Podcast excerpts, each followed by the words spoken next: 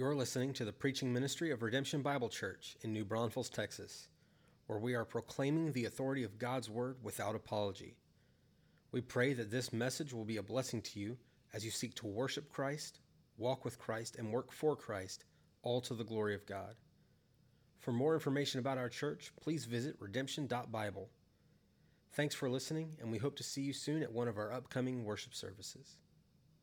So turn in your copy of God's Word to 2 Timothy chapter 2 verses 8 through 13. Again, that's 2 Timothy chapter 2, 8 through 13, where we find ourselves uh, this morning. If you're unfamiliar with your Bible, it's kind of right in the middle of your New Testament. You'll see uh, the Gospels Matthew, Mark, Luke, and John, those guys. Then some names that are hard to pronounce that are names of cities. And then you have 1 Timothy, 2 Timothy, and Titus. And so we're going to be there in 2 Timothy chapter 2. As you're finding it, let me just make some statements uh, this morning.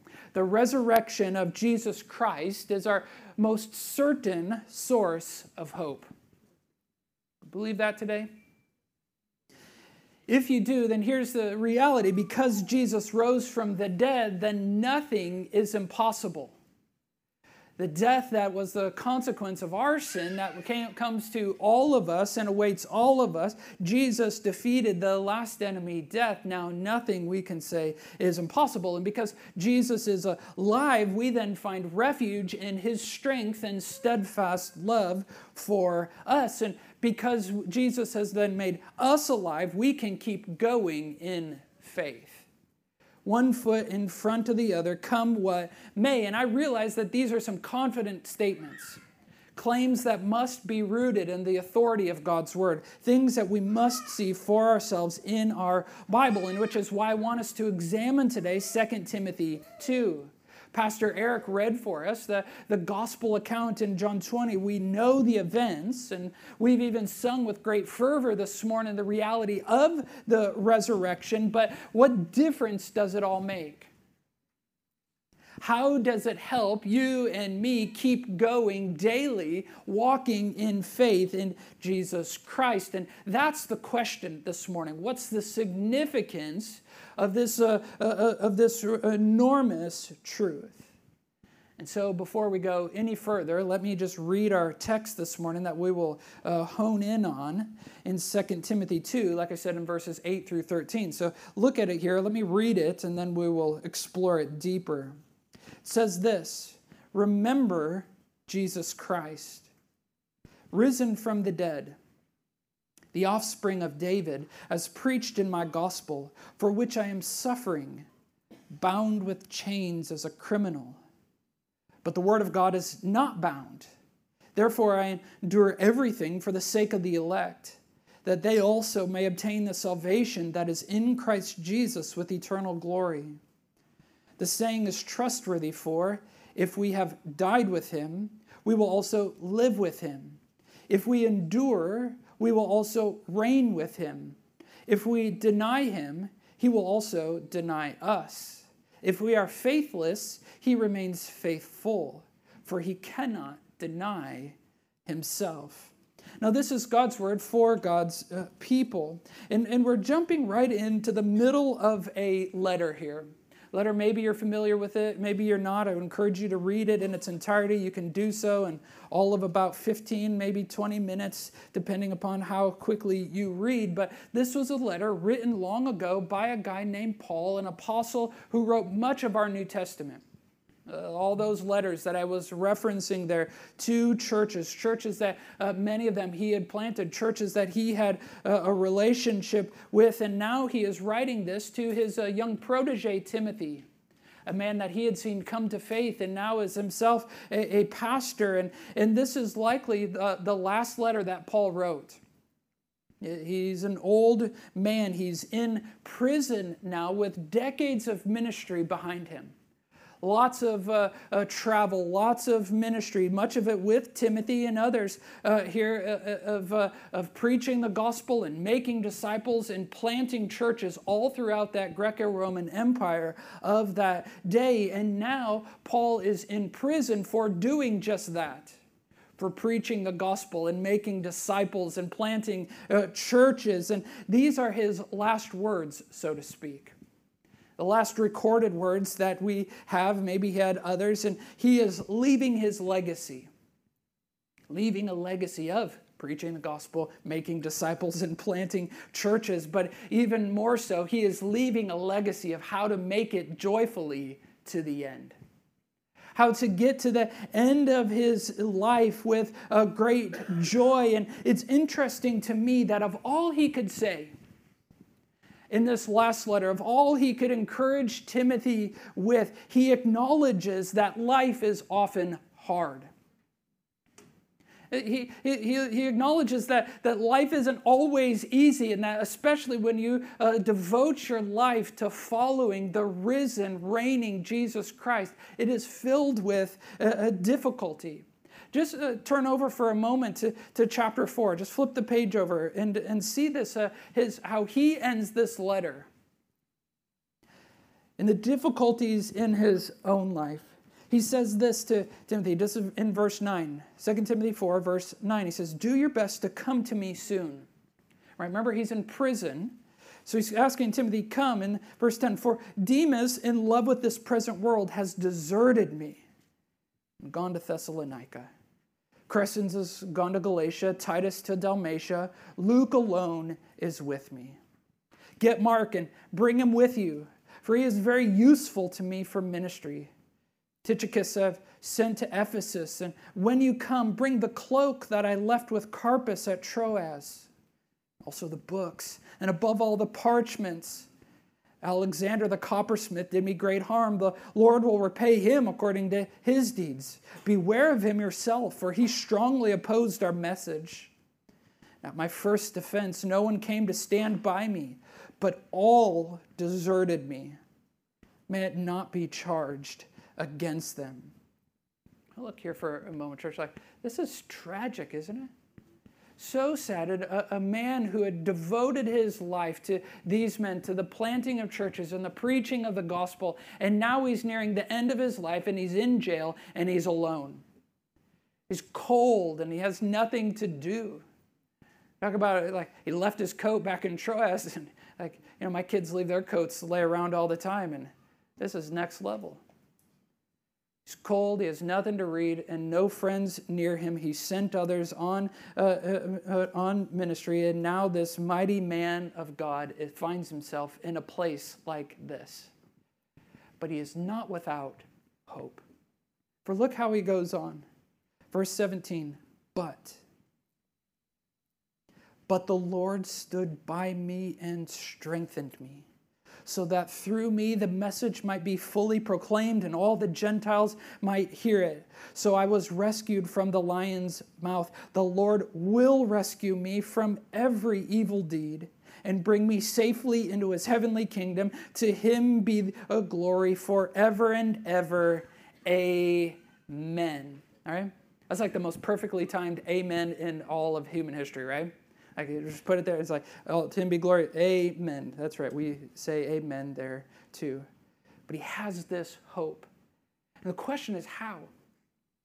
How does he have this hope? Seeing the, the, the, the circumstances of his life alone, cold, nothing to read, nothing to do, no friends. How could a man have such hope when alone and in jail? How could anyone endure with joy when life is hard?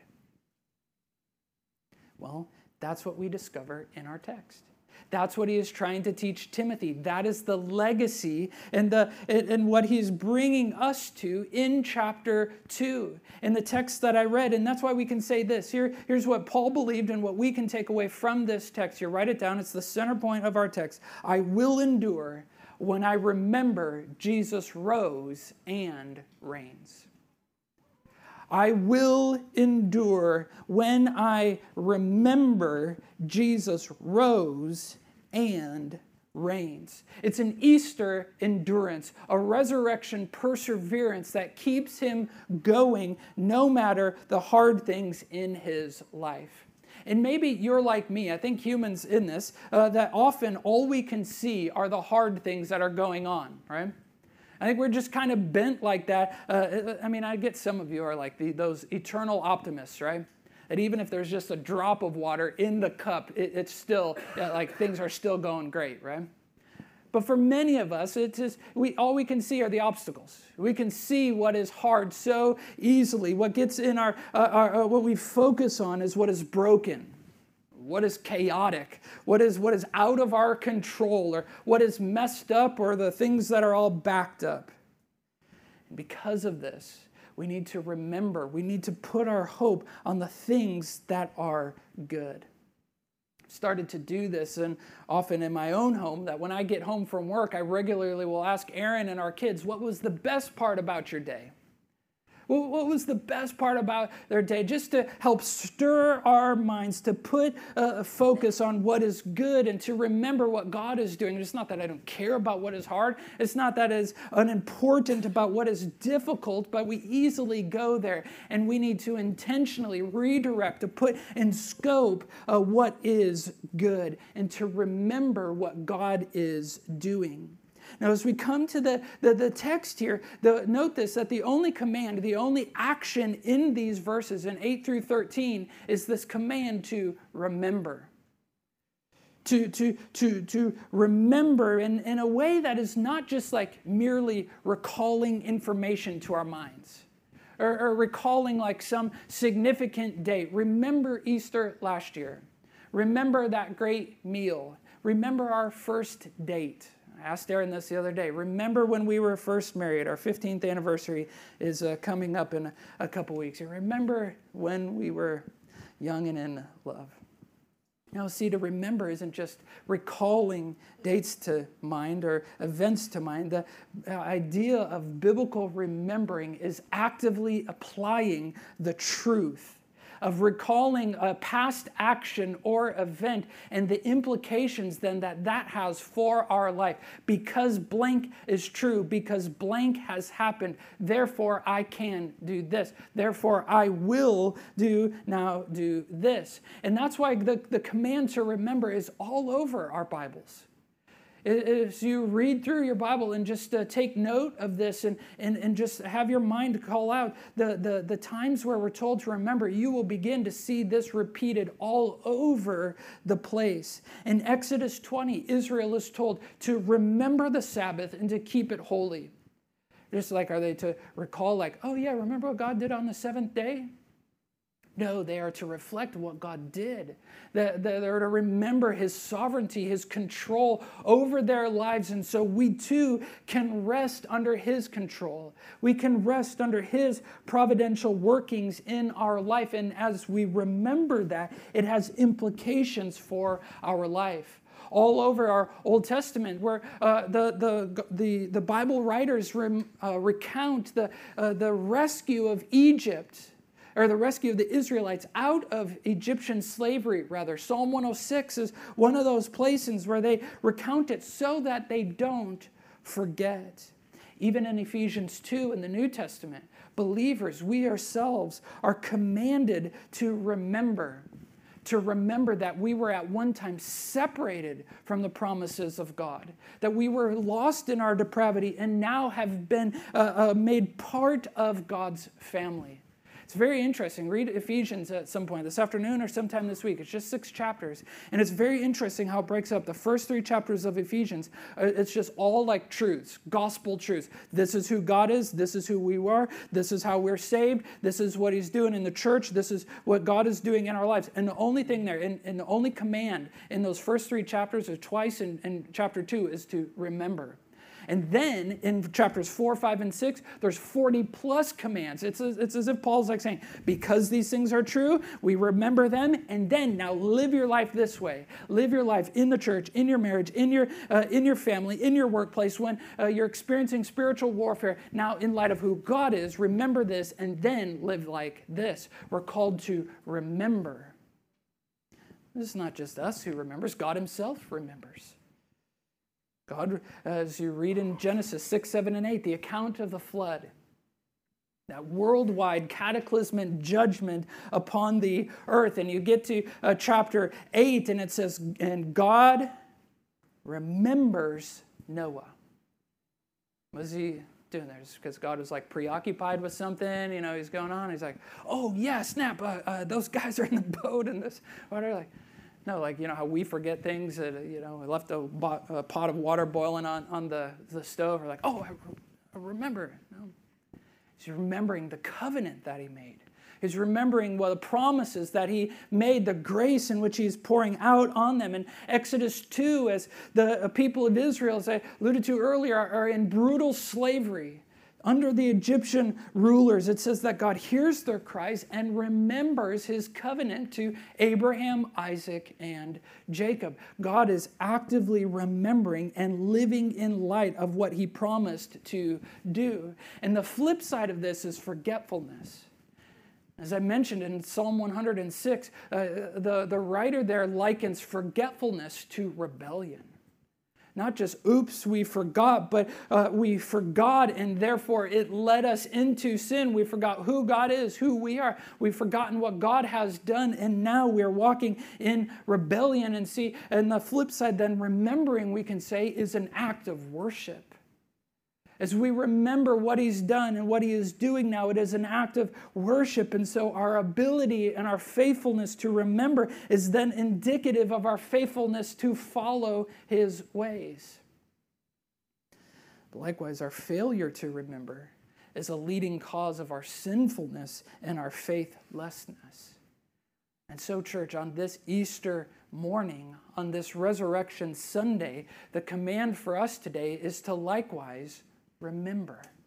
To remember these things and not just, oh, we remember what happened 2,000 years ago, but to remember them in such a way that it affects how we live from here on out, and especially when seasons are hard especially when uh, we are imprisoned, especially when we are in the moments of desperation, like Paul found himself here. And of all the things he could say, he says, Remember Jesus Christ.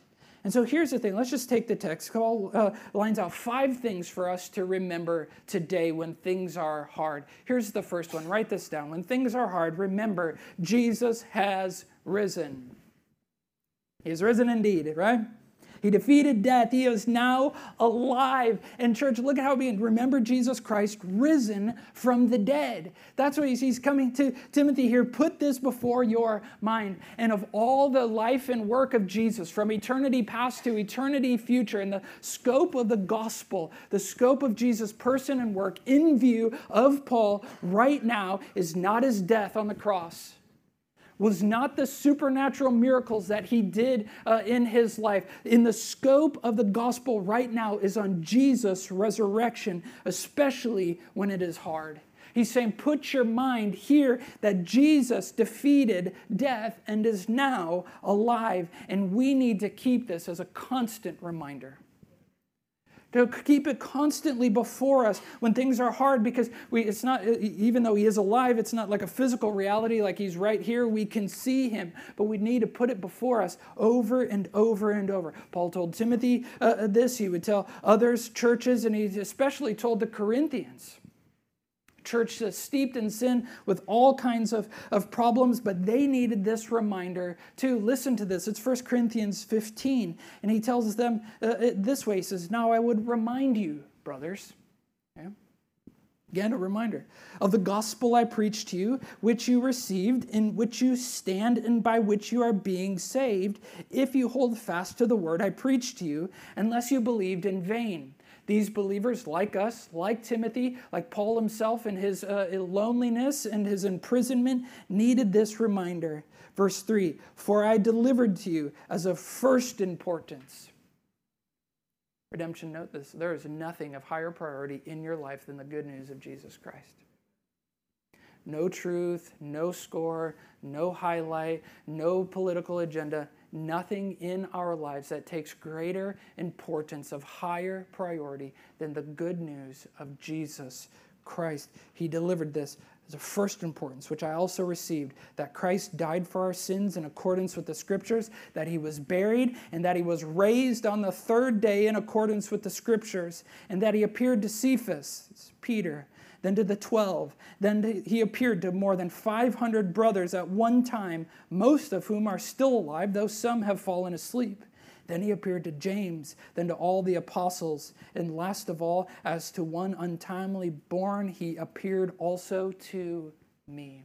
It's 1 Corinthians 15, 1 through 8. He's saying, here's, what, here's the reality Christ is alive. All these witnesses saw it. Paul himself had seen it, and he needed a reminder over and over remember Jesus Christ risen from the dead. And write this down, church because Jesus lives, I have hope.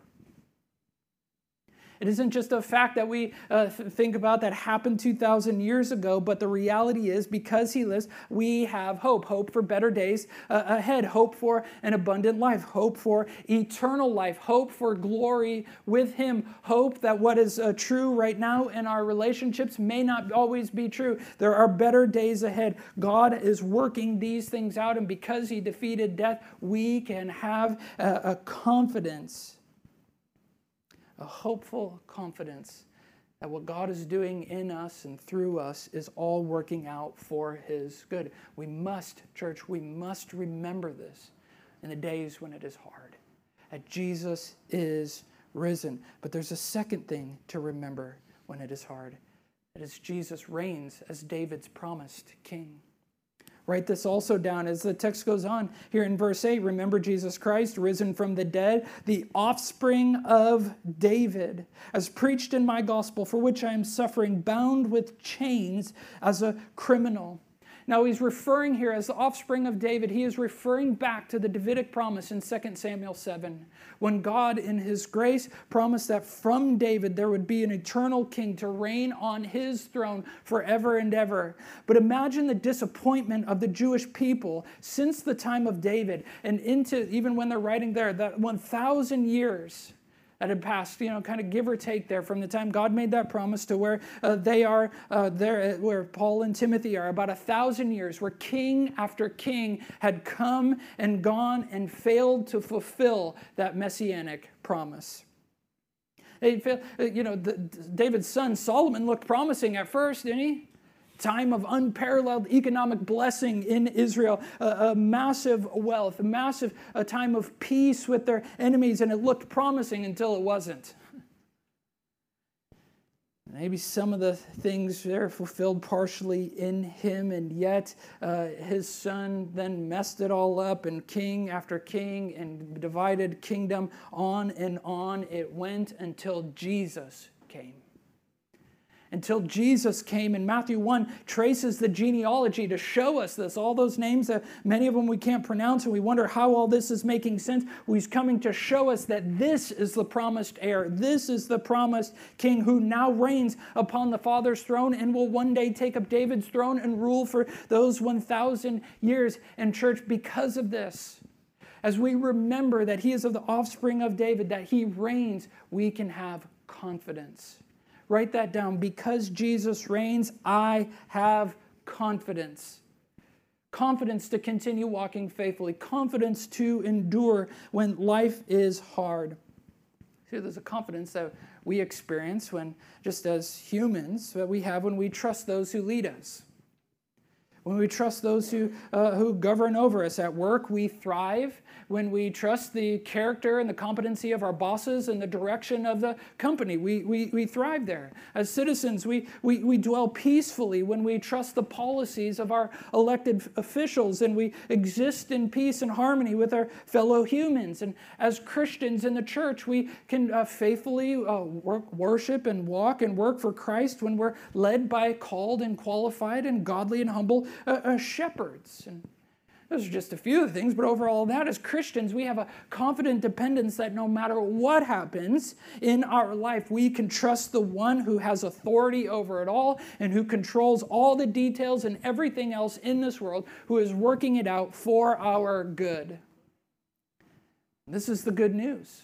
This is the gospel that, that uh, Paul was preaching here this confidence and this joy, this good that we have. And he was preaching it, and it also imprisoned him. Right?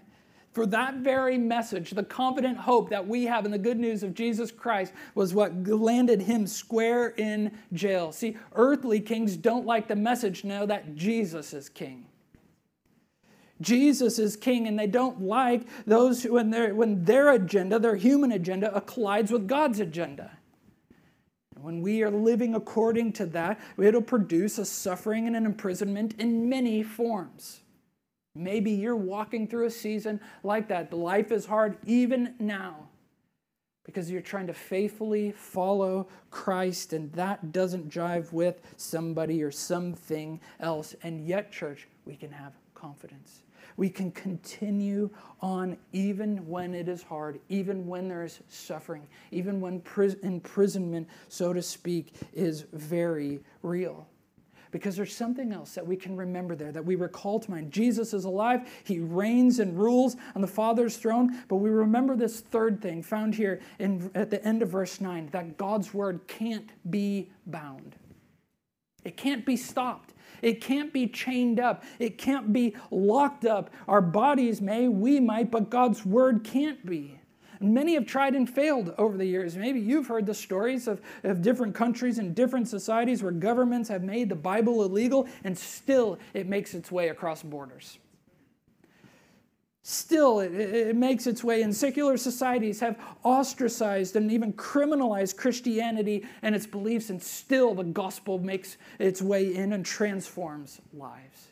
Nothing can stop god's word. Why? Because his word abides in his people as we take it in, as our lives are changed, we ourselves are, are moved by it, and His, His Word is living and active, and so it can't be locked up, it can't be changed. God has everything at His disposal, and He will He laughs at human attempts to thwart His Word. And see, here's the reality. We know God's Word, the Word of God is not bound, and because His Word is unbound, here's what we do we keep proclaiming because his word is unbound, we just keep proclaiming the good news of Jesus Christ. We continue just living faithfully. You may be in a work environment where the Bible is forbidden, but that doesn't stop you from living like Christ, from speaking of, uh, you know, of what God is doing in your life. You may be a, in a family situation where you'd be laughed out of the house if you plopped your Bible down on the dining room table. If you brought the Bible into conversations, you know, that doesn't stop us from setting an example. It doesn't stop us from speaking graciously and winsomely. It doesn't stop us from uh, living for the Lord in these, uh, in, these, uh, in these moments. So we just steady on. We keep being faithful. We keep enduring all things, knowing that God's word does not return to him void. Because even through all of this, when times are hard, when, when, when, when we're suffering for the sake of the gospel, when things are hard, we must remember this fourth thing that God's saving purposes also can't be stopped. God's saving purposes can't be stopped any more than God's word can be bound or stopped. Neither can his salvation, neither can his, his, his, uh, his purposes to save his people. Look at verse 10 here as it picks it up. It says, Therefore, in light of these things, right? It's like knowing that these things are true, that Jesus is alive, that Jesus is reigning, that his word and purposes can't stop, then Paul says, therefore, himself, he will not quit, right? Therefore, I endure everything. Chain him, isolate him, beat him, take his coat, take his Bible, take his books, but nothing will stop him. Why? Is he just like a superhero Christian? Do you have more of the Holy Spirit than you or me? Is he. No. He won't quit. He will endure everything because he knows God still has people to save. He still knows God has something to do in his own heart, and there are unbelievers that, uh, that God is putting in his life, the one who controls his life, the one who is providentially working out all the things in his life, in your life, in my life, has an eternal purpose to bring people to obtain salvation in Jesus Christ, that they'll be with him in eternal glory. And this is why he keeps going. He endures everything for the sake of the elect. You see it there? I know elect, it's one of those squirmy Bible words that make us like, what, what is all this about? I don't, I don't know if I like this. Should I like it? I know that guy doesn't like it. That guy really loves it. Like, what do we do? Church, don't you don't need to squirm. You need to love this word. You need to love this concept. It's a word to describe those who God loves and saves. Are you saved today? Are you a child of God? Have you been adopted into his family? Have been declared righteous? All these biblical concepts for it. And he's elected you into it, not because we're elite. It's not like some special club. It's not, you know, it's, it, it, it's a word that captures God's love, the love that he set on us when we realized that all of us were dead in our sin all, all humanity, we were rebelling against God, left to ourselves, independent, hating God and his ways and loving our own ways. And despite all of that, God saved us, scooped us out of that to bring us into his family, setting his love upon us, going to the extreme lengths of dying on the cross, of being brutally beaten The things that we remembered and reflected on on Friday. All because of love for us. And rose again to seal the deal so we would believe it and know that we too will live forever with him. In knowing these truths, knowing the glories of the gospel, this is what keeps Paul going. Nothing can stop him. Death didn't stop him. The cross didn't stop him. And so Paul, too, is going to keep going because he knows that he's just one of God's means. He's a messenger of the gospel. It's, it's, it's what keeps him going there in prison. These, there's probably people that he is going to encounter, prison guards or others, that now in his old age that he would have never have crossed paths with had he not been imprisoned. And now God has him here where he can endure the loneliness and, and, and, the, and the, the, the torture of prison and all that that entails. And he would continue on because he knows God has a saving purpose there. It's not up to him to save anyone. That's God's job but it is up to him to tell anyone who will listen. To use the circumstances and the difficulty that he is in as a gospel opportunity. And the same is true for us, no matter what our circumstances are, but especially when it is hard.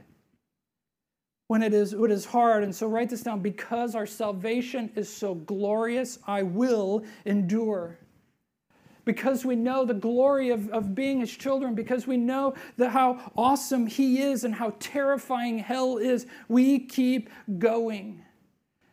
And we know the truthfulness of that for us, and we want anybody that we know and love and that God would put in our life to know this reality. We want to know. And, and church, I get it. Sometimes this is the only thing that keeps us going in the moments where it is especially hard of knowing the glory that god has saved us that glory awaits us and that, that i'm here for uh, that god has me here to tell somebody about jesus. Sometimes that's the only thing that keeps us going. It's the only good thing when we get that diagnosis. And the pathway forward looks brutal when, when, when the treatment is there's no hope, then the, the diagnosis is, is, is shocking. The only thing that keeps us going is that glory awaits me and God must have me here to tell somebody else about Jesus. It, it, in those, those moments where, where we're conflict with those that we love, where we have a long history with, where we share the last name or a bank account with them, and things are brutal, and it looks like there's no way forward. Sometimes the only good, the only thing that we can cling to to keep us going is that glory awaits me and God must have me in this to be a messenger of the gospel.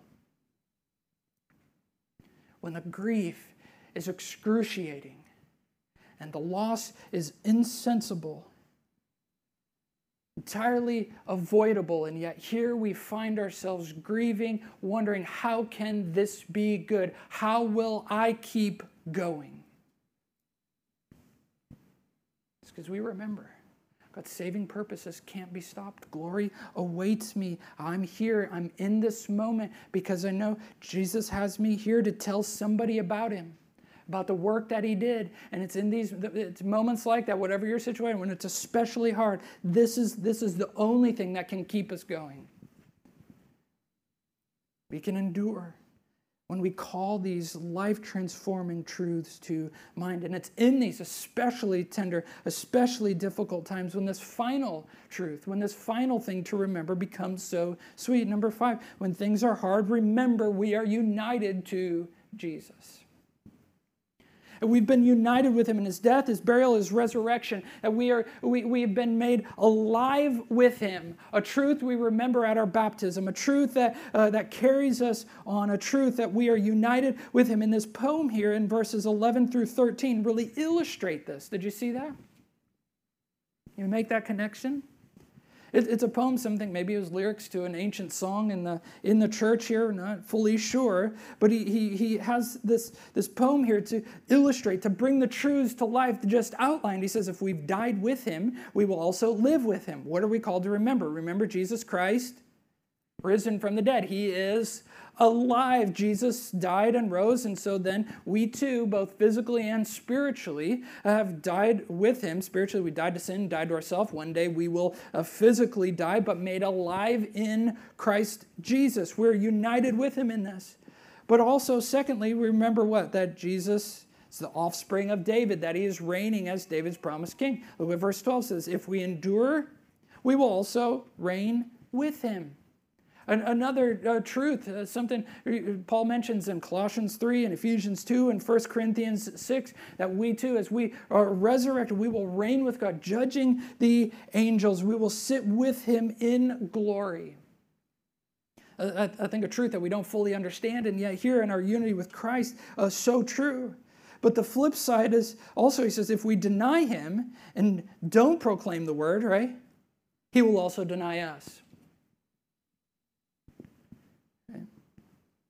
It's kind of sobering here. Right?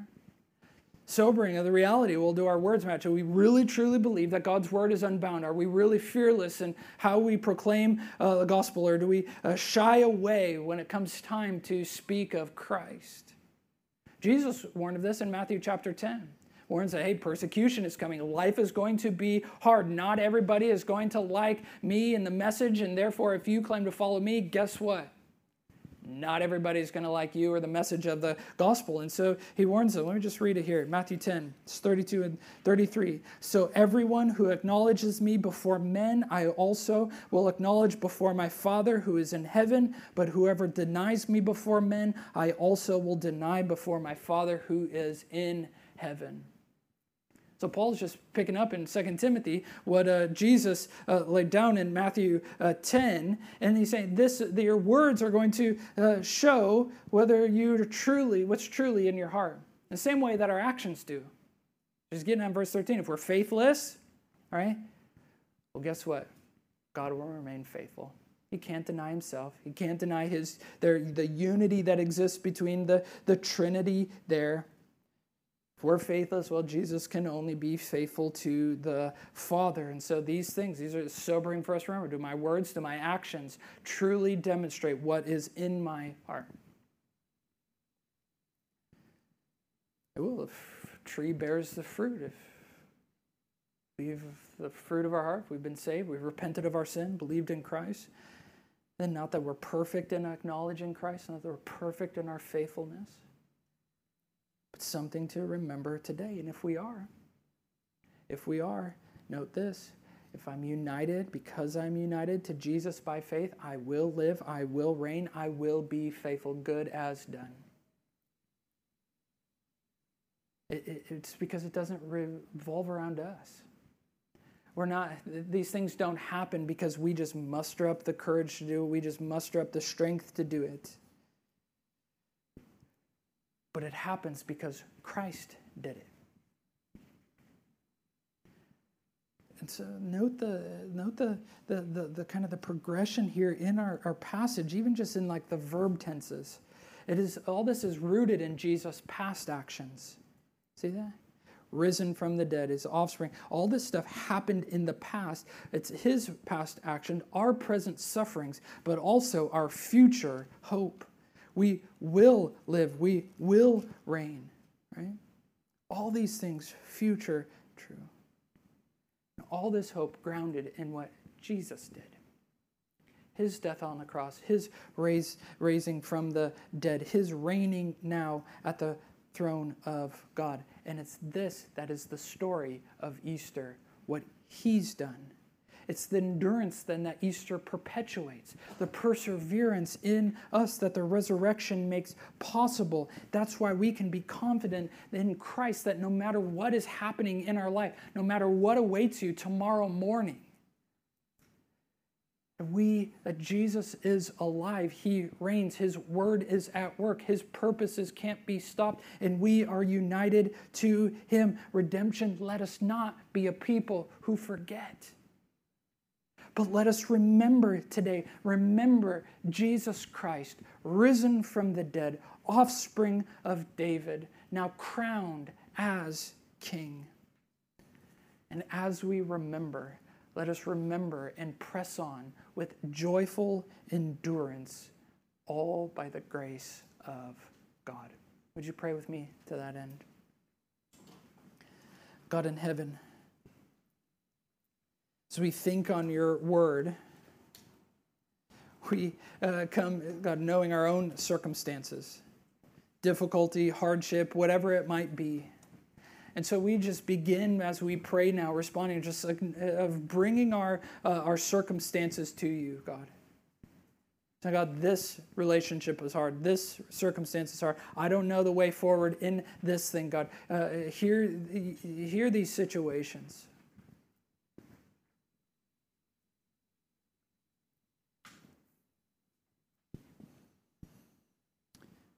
And Lord, even this act, we bring them to you not because we think that you're unaware of them, not because you need like a text alert to pay attention to them, but we bring them to you, God, acknowledging that you are the only one who can fix these things. You are the only one who can help. You are the only one that can press forward, God. And so we, we're just acknowledging it to you. And in the same breath, thanking you now for being alive and giving us hope, for reigning now and giving us confidence. Where would we be apart from you? Help us to view these circumstances now, God, through that lens, through the lens of your resurrection, through the lens of uh, your reign over our lives, through the lens of your saving purposes, God. Help us see these things through the gospel lens.